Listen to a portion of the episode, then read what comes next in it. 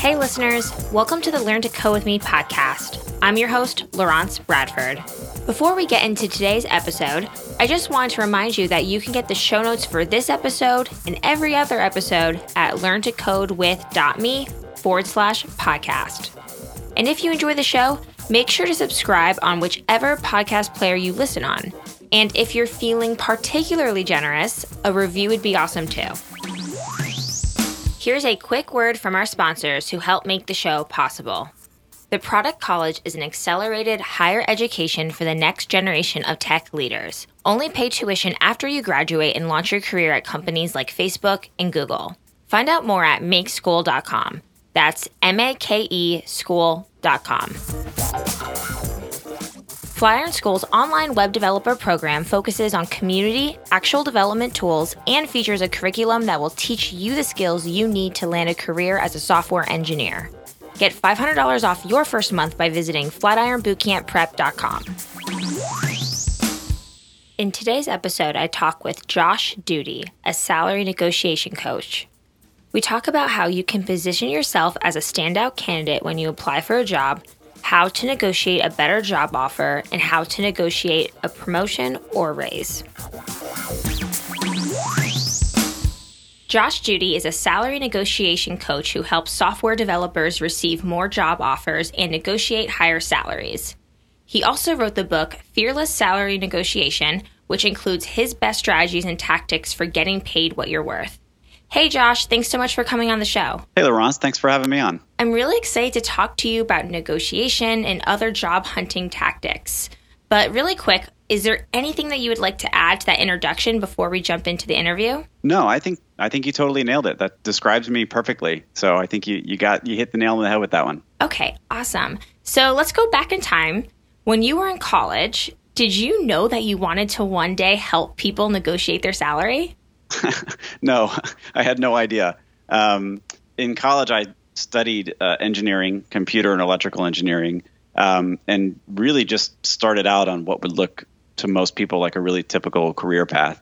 Um, I kind of found my way into helping people negotiate salaries and that sort of thing as I made some unorthodox career decisions. Um, and because I think because I made those unorthodox career decisions, like changing from being an electrical engineer to being a project manager at a tiny software company, um, and later kind of just quitting a job just because I didn't want to work there anymore. Um, people thought maybe I would have some insight into their unique career situations, and so they would just ask me questions about um, job offers and when to change careers and how to negotiate salaries. And so I sort of you know backed my way into it and just kind of realized I've been answering a lot of these questions. Um, I wonder if I have more to say or if I can help more people than just people who happen to know me and happen to know my story and will come up and ask questions. So the answer to your question is no. I had no idea in college that I would be doing this now. Um, but the way that I got here kind of makes sense in hindsight, I guess. yeah. So it sounds like you began helping out maybe friends and family with career related um, questions and you sort of just fell into it. That's exactly right. It, yeah, I wish there was a more kind of intentional strategy that I had, or you know, I had planned it out. But the truth is exactly what you just said: is I just sort of fell into it and really liked it, and so I thought I would do more of it. So, were you always naturally good at negotiation? Boy, that's a good question. Um, I, I, my intuitive answer is no, so I'll say no. Um, and in fact, you know, early in my career, I didn't negotiate my salary. So my first full time salary, I just took what they offered. Uh, I did some internships before that. I just took what they offered. Um, I took a pay cut to go to my second job. Took um, another pay cut later on. So er, early in my career, um, I was not negotiating my salary, and it took me, you know, a few job changes before I realized it was even possible, and before I kind of started figuring out, you know, how do I how do I do this? Um, so no, I I wouldn't say that I was naturally good at negotiating. I had to learn how to do it. So how did you start to learn then? Were there any resources that you turned to? Was there anything that inspired you to start negotiating your salary for new positions you moved into? Yes. Um, so that's an excellent question, and I will. There's at least one link that I will give you for the for the show notes. Um, I don't know if you've heard of uh, Patrick McKenzie, um, also known as Patio Eleven uh, on Twitter and Hacker News and some other places. But um, uh, I I stumbled into one of his articles pretty early on. Um, I think I had negotiated a salary before I read that article, but I negotiated in a very sort of ad hoc, you know, haphazard way, almost just kind of you know, almost like poking around in the dark, hoping to find some more money.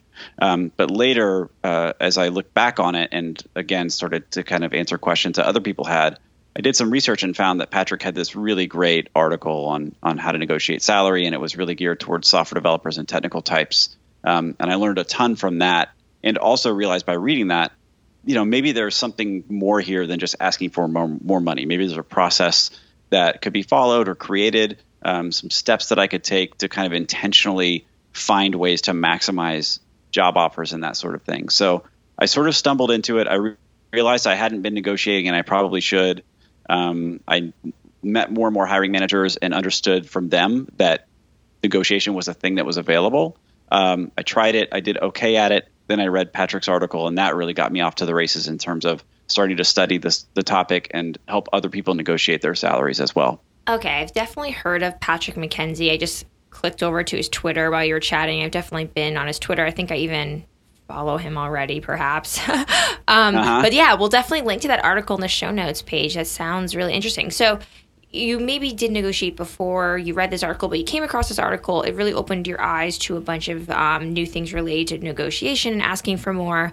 What did you do next? Like, did you just break away from your full time job right away to start tr- to train people in this, or was this like a slow progression moving to to where you are today? It was a really slow progression. So even before I negotiated, I had been kind of just answering, you know, ad hoc career questions from friends and family, as I mentioned, and then uh, like I said, I kind of poorly negotiated a, salary, and then I changed jobs, and um, that job change. So this was um, 2014, so a few years ago, is when I really dug in before I made that change because I saw it coming pretty far away that I was gonna I was gonna change jobs and probably go to this other company.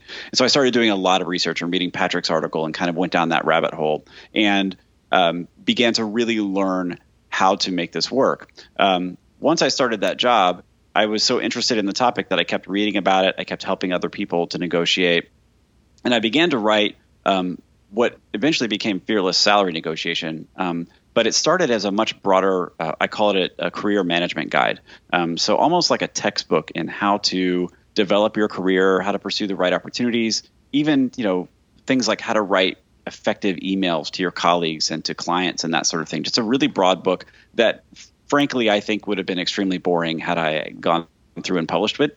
Um, but a good friend of mine uh, talked to me and said, you know, the good stuff that you're writing about here is the salary negotiation stuff. There's not a lot out there on it. It's super valuable. So, you know, it's easy to draw a straight line from, you know, read this book and you make more money. That's a really easy sort of pitch. Um, and so I kept digging deeper and deeper. And I wrote that book over the course of um, most of the year 2015. Um, it took me almost a year to write it and publish it once I published it, um, I kind of had a choice to make about whether I wanted to really publish the book right, try and get ranked on Amazon as high as I could, get enough buzz around it to actually start building a business around the book, or just kind of launch it as a side project. I decided that I wanted to see if I could turn the book into a business. So I quit my job um, September of 2015 and published it December 2015 and then began to build a business around first just selling copies of the book and then adding more and more coaching. And then earlier this year, I kind of flipped that equation so that most of my time is spent with coaching clients. Most of my energy is spent on coaching. And I still sell uh, a lot of copies of my book and love to sell my book and courses, but spend most of my time working with people. So that happened very organically over, you know, almost, you know, a three year period now from the beginning of 2015 until, you know, through 2017. Yeah, well, what an exciting ride you've been on. And I really do want to talk about negotiation, but First, I kind of want to go a little bit earlier in the candidate pipeline, and this is something we were chatting about before we uh, hopped on the interview. And you mentioned you have some really good advice for positioning, or better known as how to make yourself stand out as a candidate during the interview process. So, could we start there? And could you share some of your advice to listeners on how someone can do that? Absolutely. This is one of my favorite topics, kind of in general, but certainly lately, I found that it's something that really resonates with people, and I think the light bulb goes on um, when I work with clients. I think they get salary negotiation, but when I work with them on positioning in particular, it's when I have the most light bulb moments with my clients when I can see that they get it, they understand something differently than they understood it before. So um, you use the word positioning. I use that word as well. um, I'm working on finding maybe a better way to describe it, but I think you described it really well, which is how do you stand out? You know, if if if a company is hiring a software developer or a designer or um, a marketing person, and they have a pile of resumes, your task is to say, well, I'm the person in that pile. I'm the resume on that pile that you want to hire, and so it's really important to stand out as the candidate for the job as opposed to just another candidate for the job that has a resume that looks like a bunch of other resumes. Um, so, the easiest way that I can summarize my thoughts on this and what I teach folks is that your job when you're interviewing is to tell a story about how the company or the team will be better if you're a part of it, if they bring you on board. And so, everything that I teach my clients and that I write about around this topic, um, and I can share a, a link to a really long article I've written on this um, and detailed is uh, about how you tell that story. How do you tell the story that you're going to improve the company? And when you start thinking that way, what happens is you realize that you were saying I a lot. And so um, a question that scares a lot of people is why should we hire you? And that doesn't get asked a lot. It's kind of a lazy interview question, but people are really scared of it. And I know this because I see it all the time on Quora. People ask me this question. They're afraid, you know, what do I say if they ask me why they should hire me? Um, and when you understand positioning, you see that that's actually like a really great softball question. It's a great opportunity to tell them how you'll make them better if they bring you on the team. So most people would answer, "Why should we hire you?" with a bunch of I statements. So I've studied software engineering, or I've worked with these technologies, or I had this much experience. I've done these projects. I've worked on these teams. I've worked at these big companies. They're all I statements, which are all things that are verifiable if the person just happens to have a copy of your resume. Virtually everything that I just said would be on a resume. And what you want to say instead is, well, you are trying to accomplish some goal as a company. You're trying to grow, or you're trying to um, transition your technology stack from this one to that one, or you're trying to build a better product, or you're trying to retain more customers or delight customers with better software, whatever they're trying to accomplish. And I can help you accomplish that by using some skill that I have or some experience that I have. You know, using that new stack that you want to go to. I've built technology on that stack and I can help you with that. Or I've got experience delighting customers as, you know, I built a support team or whatever those things are. And so when you start telling them, I know what your your either your goals or your problems, your challenges are right now, and here's how I'm going to help you reach those goals or resolve those challenges, now you're standing out as the candidate for the position. Now you're telling the person who's interviewing you how you're going to help solve their problems, which is ultimately why they're hiring someone. They're not hiring someone to get a software developer. They're hiring someone because they need experience in this technology because they can't keep up with um, the release schedule that they're on right now or whatever that reason is. So that's the kind of really high level view of how you tell a story about how the company will be better if they bring you on the team in particular, as opposed to any other person who has a resume that might look like yours. Got it. I love that. And you were saying you had this really great quote um, when you first began answering. It was something about telling the story of how you will make the team or the company better with you on board. That's like the like the end goal of what you're trying to do here. That's it. That's the headline right there, and you said it perfectly. Okay, cool. That makes a ton of sense. And is this telling this story and proving this point and showing this to the, the, the company you're interviewing at? I feel like this is something that could happen before you get in the door and into an actual like face to face interview or even on a phone screen. Uh, are there any ways that a person can make themselves stand out? And I'm sure there's a ton we don't have to get into a ton of detail, but a way that they can make themselves stand out in like an email they write, um, maybe requesting an interview or reaching out to a hiring manager on a cover letter, on a resume. Um, sorry, I'm going to throw another question with this because I just thought of it. But what are your thoughts on cover letters, by the way? Because I feel like I always will opt to not write one or t- if, if it's not required, because I feel like writing a strong cover letter is so it takes a lot of time and hiring managers can look over it often. Two questions how to tell that story earlier on before you even get a phone call or get an in person interview, and real quick, do cover letters matter anymore? I'll take the easy one first. Um, do covers letter cover letters matter anymore? So I'm not dogmatic about this, but I think kind of no. Um, especially with I find that the best job opportunities that will come to you will come through your network, and so a referral from somebody that you know who trusts you and knows your work is far more powerful than any you know cover letter that you would write up, even if it's a good cover letter. So I don't think that they're necessarily maybe a waste of time, but I think that they're just less valuable now because of the way that we are put into contact with potential employers. Um, so I occasionally will you know, maybe take a look at one of my clients' cover letters, or I have an article on my site about how to write a good cover letter, how to write a good resume. But I feel like those are really just sort of they're there as topics to talk about because sometimes they're useful. But in general, I agree with you that there are better ways to kind of put that best foot forward. And the cover letter is um, sort of antiquated now. It's not totally obsolete, I don't think, but it's certainly not as useful as it was even like 10 years ago. Okay, yeah, that makes sense. And then the the other part of the question, sorry, I kind of threw two at you there, was just some um, high level ways to make yourself stand out and tell that story before you even get the opportunity to interview.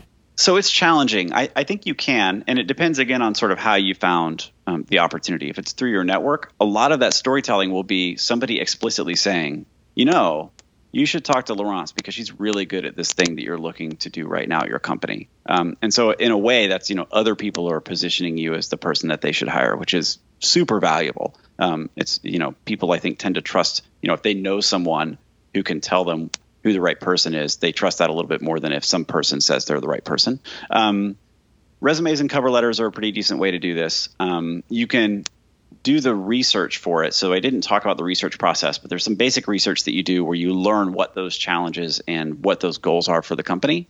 And so when you know those things, you can use them effectively. For example, in your cover letter, the first paragraph might mention that um, you help companies do XYZ, and XYZ just happens to be exactly what one of the goals is of the company that you're applying to or the team that you're applying to. Um, you can use your LinkedIn profile to do something similar where you describe you know clearly in your there's like sort of a paragraph that you can write about yourself or your your job history where you might describe the kind of problems that you solve the kinds of companies that will benefit from your experience and how you'll help those companies um, but most of the real heavy lifting for positioning will come once you're on the phone with somebody and maybe even as early as what you mentioned which was the screening interview and so you know you're talking to that person in hr or a recruiter whose job is to figure out is it worth a hiring manager's time to talk to this person or not? Or are there better candidates? And so you want to make sure that they think, yes, it is worth putting um, Josh in touch with this hiring manager. Josh seems to have the skills that we need here. And that's because I would tell them, yeah, it's great to talk to you today. I'm so glad that you're considering for this opportunity. I know that your company is trying to accomplish this thing. I have experience helping other teams accomplish something similar, or I have a passion for accomplishing that sort of thing, or solving this problem that you're trying to solve right now. And so, anytime that you're interacting with the company directly, like a screening call or your first interview, or indirectly, what's on your LinkedIn profile, what's in your resume, what's on your cover letter, those are ways that you can communicate the types of problems that you help solve or the types of things that you like to help companies accomplish. Wonderful. And yeah, as you said, I feel like the the best place to do this is going to be during the actual interviews because also it's when you're going to be hearing more from the team and you'll have the chance to ask questions and you could literally ask what's your biggest problem right now or what's your biggest struggle right now and then you could find ways to um, try to solve that problem because as you said it's really all about problem solving just showing how you're going to solve the problems that the company is facing or the team the best compared to other candidates. You couldn't have said that any better. Uh, I mean you nailed it which is you start with some amount of information you go to the screening interview or the first interview and you just take that information in. So this is stuff that you might have Googled, right? Like, or read in a press release or read in their 10K if they're public or whatever. So you have some basic information. But then as you talk to them, I love, by the way, the question that you suggested as a hypothetical. It's my favorite question that people should ask, which is, what's your biggest challenge right now? Because if the interviewer um, tells you what their biggest challenge is, now you have basically like really powerful secret information that you didn't have before, which is exactly what their biggest problem is. And of course, if you can tell them or the next interviewer that you talk to, uh, I know that you're struggling with this thing right now. Here's how I can help you resolve that challenge. They're going to say, wow, okay, uh, Josh already has ideas on how to resolve this challenge. Maybe we should have him talk to somebody else, or maybe we should really consider him here, as opposed to just, you know, I'm telling them about my background and how many years I've been writing in Ruby on Rails or whatever it is. So your your description there is perfect. You take the baseline information, you get to the interviews, and then as you go through the interviews, you ask questions and learn more about the company and ways that you could improve it. And then you can fold that new information into future interviews as you go. So you should dial in your positioning as you progress through the interview process. Your positioning should get tighter and tighter and tighter as you learn more about the company. We're taking a quick break from this interview to hear a word from our sponsors, who help make the Learn to Code with Me podcast a reality. If you want to accelerate your tech skills in a higher education setting without student debt, check out Make School's Product College. As an aspiring software engineer, you'll receive one on one coaching, industry mentorship, and build projects with an amazing group of peers. You can take classes in web and mobile development, data science, machine learning, AI, entrepreneurship, product management, and design. Make School has 30 industry partners, including Facebook, LinkedIn, and Etsy, that look to hire directly from their diverse community. Their alumni work in engineering roles at Google, Facebook, and top Y Combinator funded startups. And it's awesome to see a school align their incentives with their students' success. You only pay tuition once you've landed a job, and they even offer financial assistance for living expenses in San Francisco. What are you waiting for? Deadlines are approaching for their September 2018 start. So, to be part of this incredible community in the heart of Silicon Valley, head over to makeschool.com to apply today. That's M A K E school.com. Flatiron School's online web developer program, community powered bootcamp, and free bootcamp prep courses are perfect for anyone interested in a career change and becoming a developer. Flatiron students come from a range of backgrounds, from financial to creative. What they all have in common is the passion, grit, and determination to learn to love code. Flatiron's rigorous 800 plus hour curriculum will teach you the skills you need to land a fulfilling career as a software engineer. Learn to Code with Me listeners can get an awesome $500 off their first month to get started on that career change. Just visit flatironbootcampprep.com. One online Flatiron student said he'd learned more in a couple of days with Flatiron than a year of computer science classes. If you're interested in learning how to think like a real developer while using tools actual developers use, check out Flatiron's online web developer program at flatironbootcampprep.com and claim your $500 discount. Yes, that is a really good. Yeah, I love that. How you said folding the information then into future interviews and making the positioning tighter and tighter. That yeah, that makes a ton of sense. And I'm also just thinking I'm having all these connections in my in my mind right now because at the company I work for full time Teachable, in most of our interview processes, or maybe even all, at least on the technical teams, um, which I'm more familiar with, the final like person you'll usually speak to um, if things are going well is either like the cto or maybe like the vp of product or something. And then that's when obviously having the tightest positioning would be the most important because you're kind of meeting with like the top dog at that point right and, you're also yeah. meeting with the person who has the most skin in the game in terms of whatever challenge or goal that you've identified they probably have the most to gain or lose by accomplishing or not accomplishing that thing and so it's valuable to tell them how you will help them. Um, their job may literally be on the line for solving, you know, if it's a CTO, maybe there's a technical problem, a scaling problem that they're really struggling with. And if you tell them, I can help you solve this scaling problem that you're struggling with, they're thinking, that person just told me they can help me continue to be employed for another year, right? Which is really powerful. Yes, and this is you know the way we set things up uh, where I work. I'm not sure if all companies do this. I'm sure others do though, because it does kind of make sense as a as a fr- from both perspectives, and especially at least ours, because we don't want to send our CTO in unless we know it's a really great fit, right? And um, not to take up too much of his time. But in any case, I don't want to. I feel like we could talk so much about positioning. I love this topic. I think it's really interesting, but I definitely want to talk about negotiation as well, and I don't want to leave that out. so let's let's dive into that. Um, and there's two kinds of negotiation, right? There's, well, the kind where you're negotiating a new job offer, and then there's the other kind where you're negotiating a title change or a salary raise. Let's start with the negotiating of a new job offer. What are some basic tips you have um, when doing this? You described the two types of negotiation perfectly. Um, and the, the first type, the, you know, I'm changing jobs and I have a job offer.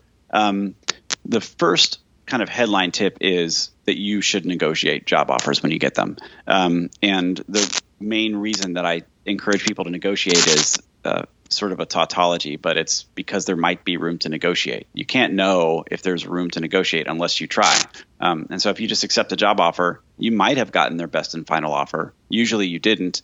Um, and if you had negotiated, you may have been able to negotiate more.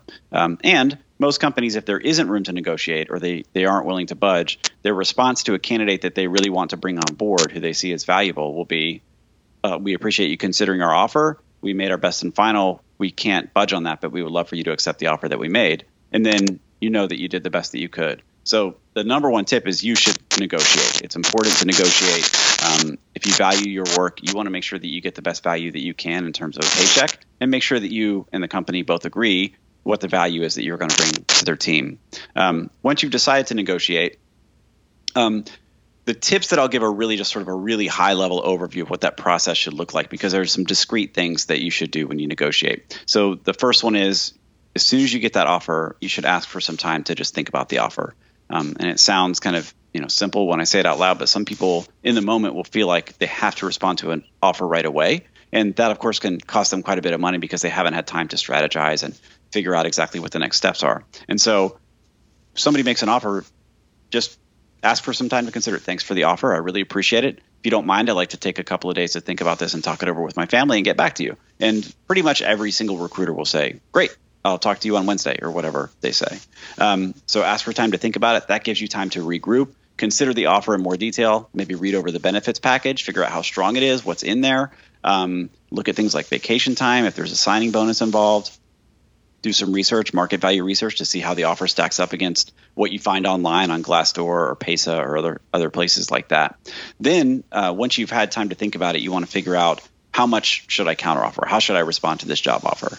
Um, and so I, I, typically recommend people counter between 10 and 20% above uh, the offer amount. And that's not a totally arbitrary number. It's based on uh, a lot of experience that I had uh, consulting with companies about how they um, uh, pay people and what their salary structures look like. And I'm also assuming that up until this point, you haven't talked about salary, you haven't disclosed your current salary or expected salary, which means that if you use your positioning well, um, you've got a strong job offer that reflects the value that they think um, that you will bring to the company, and more importantly, that they're making you an offer that's designed to convince you to join the team. So that's as opposed to, you know, what's the minimum that we can offer this person to take the job? They're thinking this person is the perfect fit for us. We want them to take this job. What do we need to offer them to get, take the job? And so when you're counter offering 10 or 20% above that, what you're doing is trying to see if there's room to negotiate. How much more would they be willing to pay? Because you're already in the ballpark of hopefully where the top is. So um, you ask for time to think about it. Uh, you decided that you're going to counter 10 to 20 percent.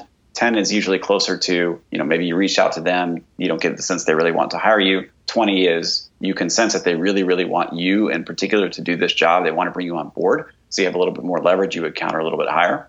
Um, I recommend sending that counteroffer in an email. Um, and I'll share a link uh, to a page that describes in detail kind of how to build that email and what should be in that email. Um, I like uh, countering in an email because it gives you a, a, chance to also include sort of your case. So to summarize your positioning that you've been working on through your interviews, um, to say, here's why I'm the ideal candidate. Here's why you should bring me on board. By the way, I would be more comfortable at this salary. And you deliver that counteroffer. Then you're maybe 90% of the way there. So the last tip that I have is that once you've counteroffered, you should not sort of relax and take your foot off the gas because they will respond to your counteroffer. And when they do, there could be an opportunity to improve the offer even more um, on the margins. And so they'll say, well, you asked for $80,000. The best we can do is 75,000. And that leaves a window open for you to say, you know, thanks for working with me. I was hoping to get 80. Can you do 75,000 and a $5,000 signing bonus? Or can you do 75,000 and some more stock options or whatever is important to you? So you want to prioritize those things. So make sure that you go into that last conversation where they respond to your counteroffer prepared um, so that you know what your priorities are and what you'd like to ask for if they do not meet your counteroffer. Uh, and then you will have gone through the whole negotiation process, uh, made an, a, a, nice response with a good counteroffer number, uh, planned for your final negotiation, and you should come out the other side knowing uh, that you maximize the offer that they made to you. Okay, I love that. That was super clear and concise. That all makes sense. And I was going to ask you if you should do it in email or over phone. I've always feel like email is better just because yeah you can be more clear with your thoughts and, and summarize everything can be more concise and it's also i think um, easier to not chicken out you just press the send button but one thing i wanted to ask because you said if okay so you, okay you send this counteroffer via email. If they say no then ask uh, maybe for signing bonus or some other um, increased stock options or other benefit. Okay backtrack a little. What if you send a counteroffer? They say yes. Do you is there still a window to ask for more or no? Don't ask for more again after that. So so say you ask for you know offered 75 you ask for 80 they say yes can you ask again or ask for a signing bonus or stock options at that point? Or is basically like anything you want to ask has to be that initial point? That's a good question. So I'll tell you, it doesn't happen that way very often. It would be pretty unusual, but it has happened. And actually, I was writing um, earlier today. I was writing this, a story of uh, somebody that I coached. Um, well, I didn't really coach him, and that, that was kind of the problem. Uh, but a friend of mine who uh, he counteroffered, but he didn't counteroffer enough, and they just said sure uh, which immediately feels kind of like a win. But then you say, well, wait a minute. If they said yes right away, maybe I left some money on the table. So I think that it's important to try and make sure that you counteroffer so that you're pushing them up to the top end of their range. Um, and that you counteroffered an amount where if they do say yes, that you're going to be okay with that. And so um, this is sort of you know the the double edged sword of negotiating the way that I like to negotiate, which is I like to pick one dimension and negotiate on that dimension because the more dimensions that you bring in, um, then the more the company can choose where they provide value to you in the offer instead of you driving that conversation. So I recommend focusing on, for example, base salary and the counter and countering enough that if they say yes, that you'll say, good, I'm happy with that. Um, if they if they go high enough, in other words, you're you're naming a number that's big enough that if they just say yes, you feel good and you don't feel like, oh, but I also wanted a signing bonus or I also wanted more stock option. Um, there are ways that you can sort of hedge there. This is very similar to sometimes people will get kind of caught up in the interview process and they'll disclose, for example, their salary expectations. So companies like to ask, you know, what do you want to make if we hire you? And I've got tons and tons of, of stuff that I've written and said about this, but I recommend that you don't share that information because they might just give it to you when they could have given you more. Um, but you can sometimes back out of that by by um, saying, "Oh well, I counteroffered at eighty thousand and you accepted that, but then you sent me the benefits package and I looked it over and I realized there are some things here that I are not as robust as I thought they were. I thought there was more vacation time, or I thought there was an HSA and there's not, or I thought that there was a 401k match and there's not. So because of that, I'd also like to to ask for this other thing because the, the benefits were underwhelming. Um, so there is a way to do that, but it can be tricky because typically the the counteroffer in the email is kind of seen as, you know, if they accept your counteroffer, that's going to be the end of the negotiation. Um, and so you, you want to be careful that you're countering it at a place where you feel comfortable they accept it. Yeah, that definitely makes a ton of sense. And thanks for elaborating there. Uh, we're even starting to run low on time. This went by super quick, but I and I don't want to not talk about the other important part of negotiation, which is asking for a title tra- change and a raise. So obviously, this is quite different from negotiating an initial job offer. This is when you've been at a company for X amount of time. You have been working there, they know what you're capable of. So, could you share some uh, general advice for that? Absolutely. Um, and I can give you the, the real quick overview. Um, both of those processes, I consider them separate processes. So, asking for a title change, I call that a promotion. Asking for a salary increase, I call that a raise. Um, I kind of agonized over this when I was writing Fearless Salary Negotiation. I did not know if it was better to consider them a single thing or two separate things. I decided that they're two separate things that um, whose processes look very similar. And so I can describe a single process that will be very similar for either one.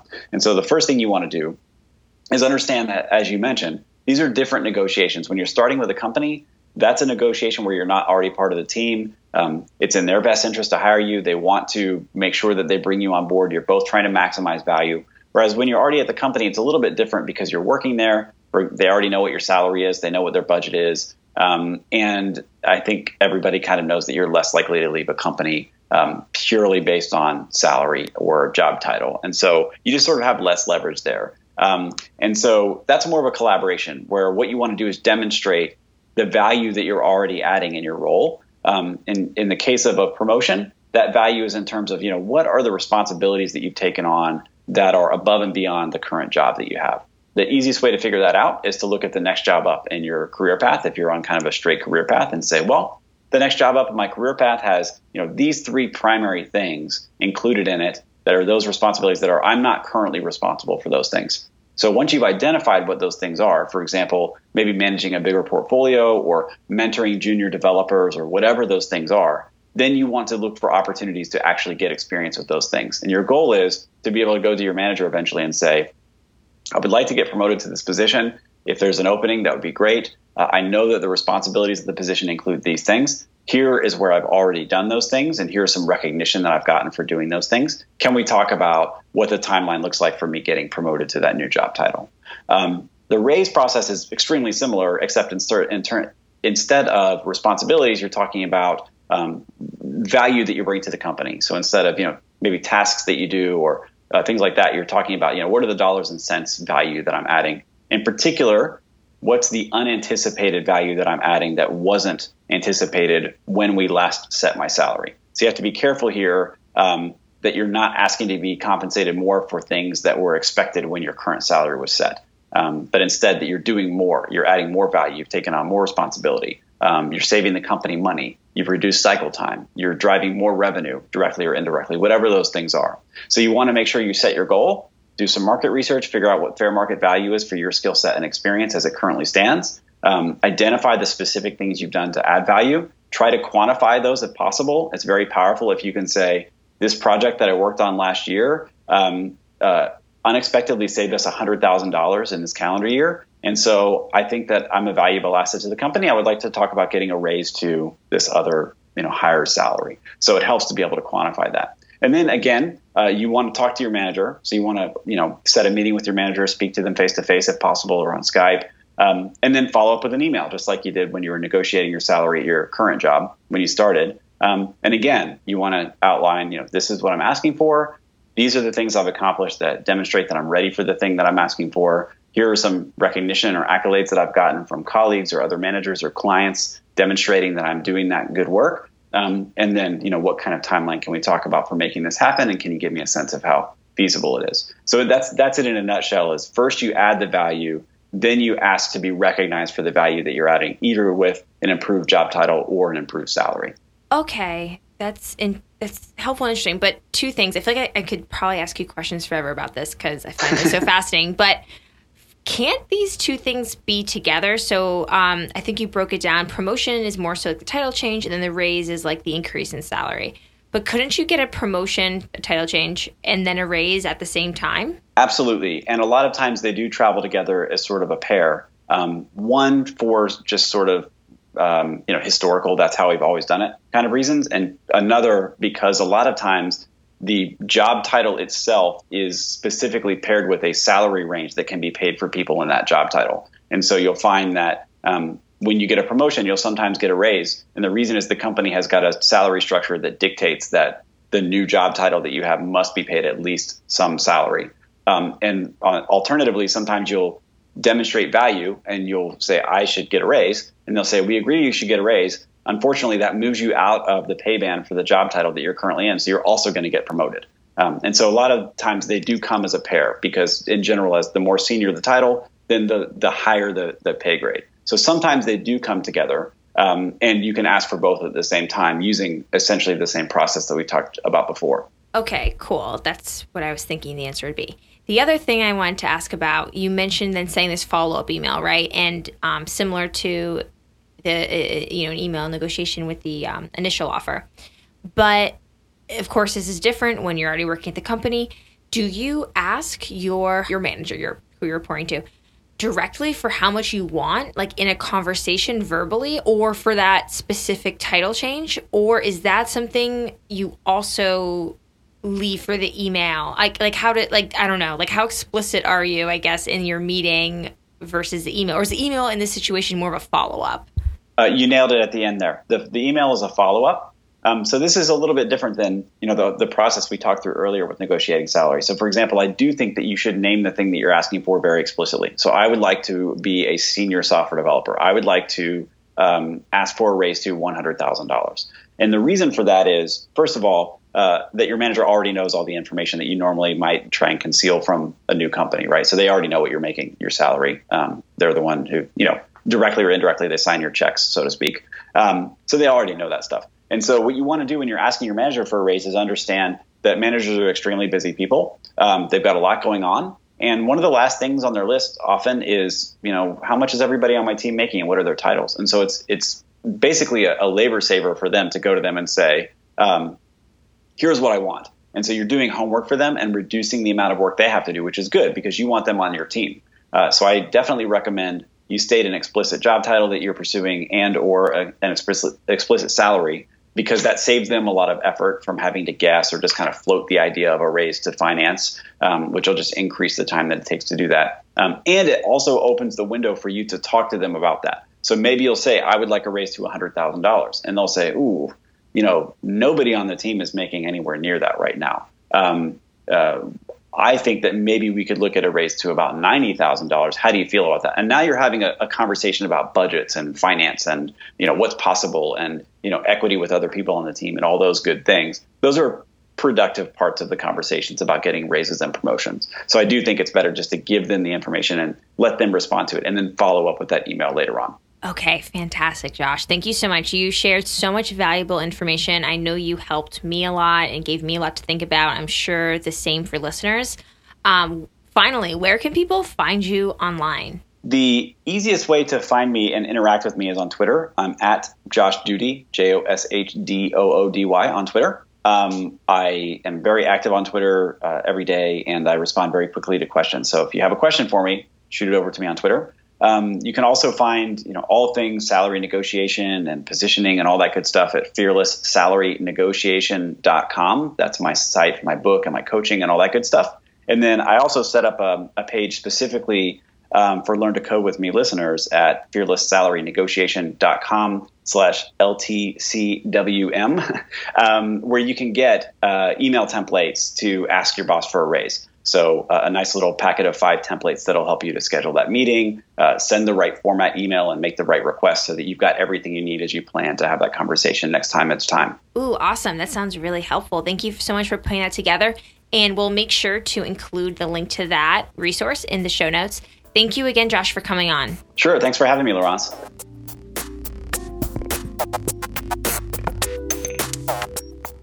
If you liked today's show, I would really appreciate it if you left a rating and review on iTunes or whichever podcast player you're tuning in on. Ratings are extremely helpful when it comes to a show's rankings. And by leaving a review, you would be helping me reach more listeners and spread valuable knowledge about breaking into the tech industry. To leave a review on iTunes, go to learntocodewith.me forward slash iTunes. That'll take you straight to the iTunes page, and right there you can leave a rating and review. Thank you so much for supporting the show.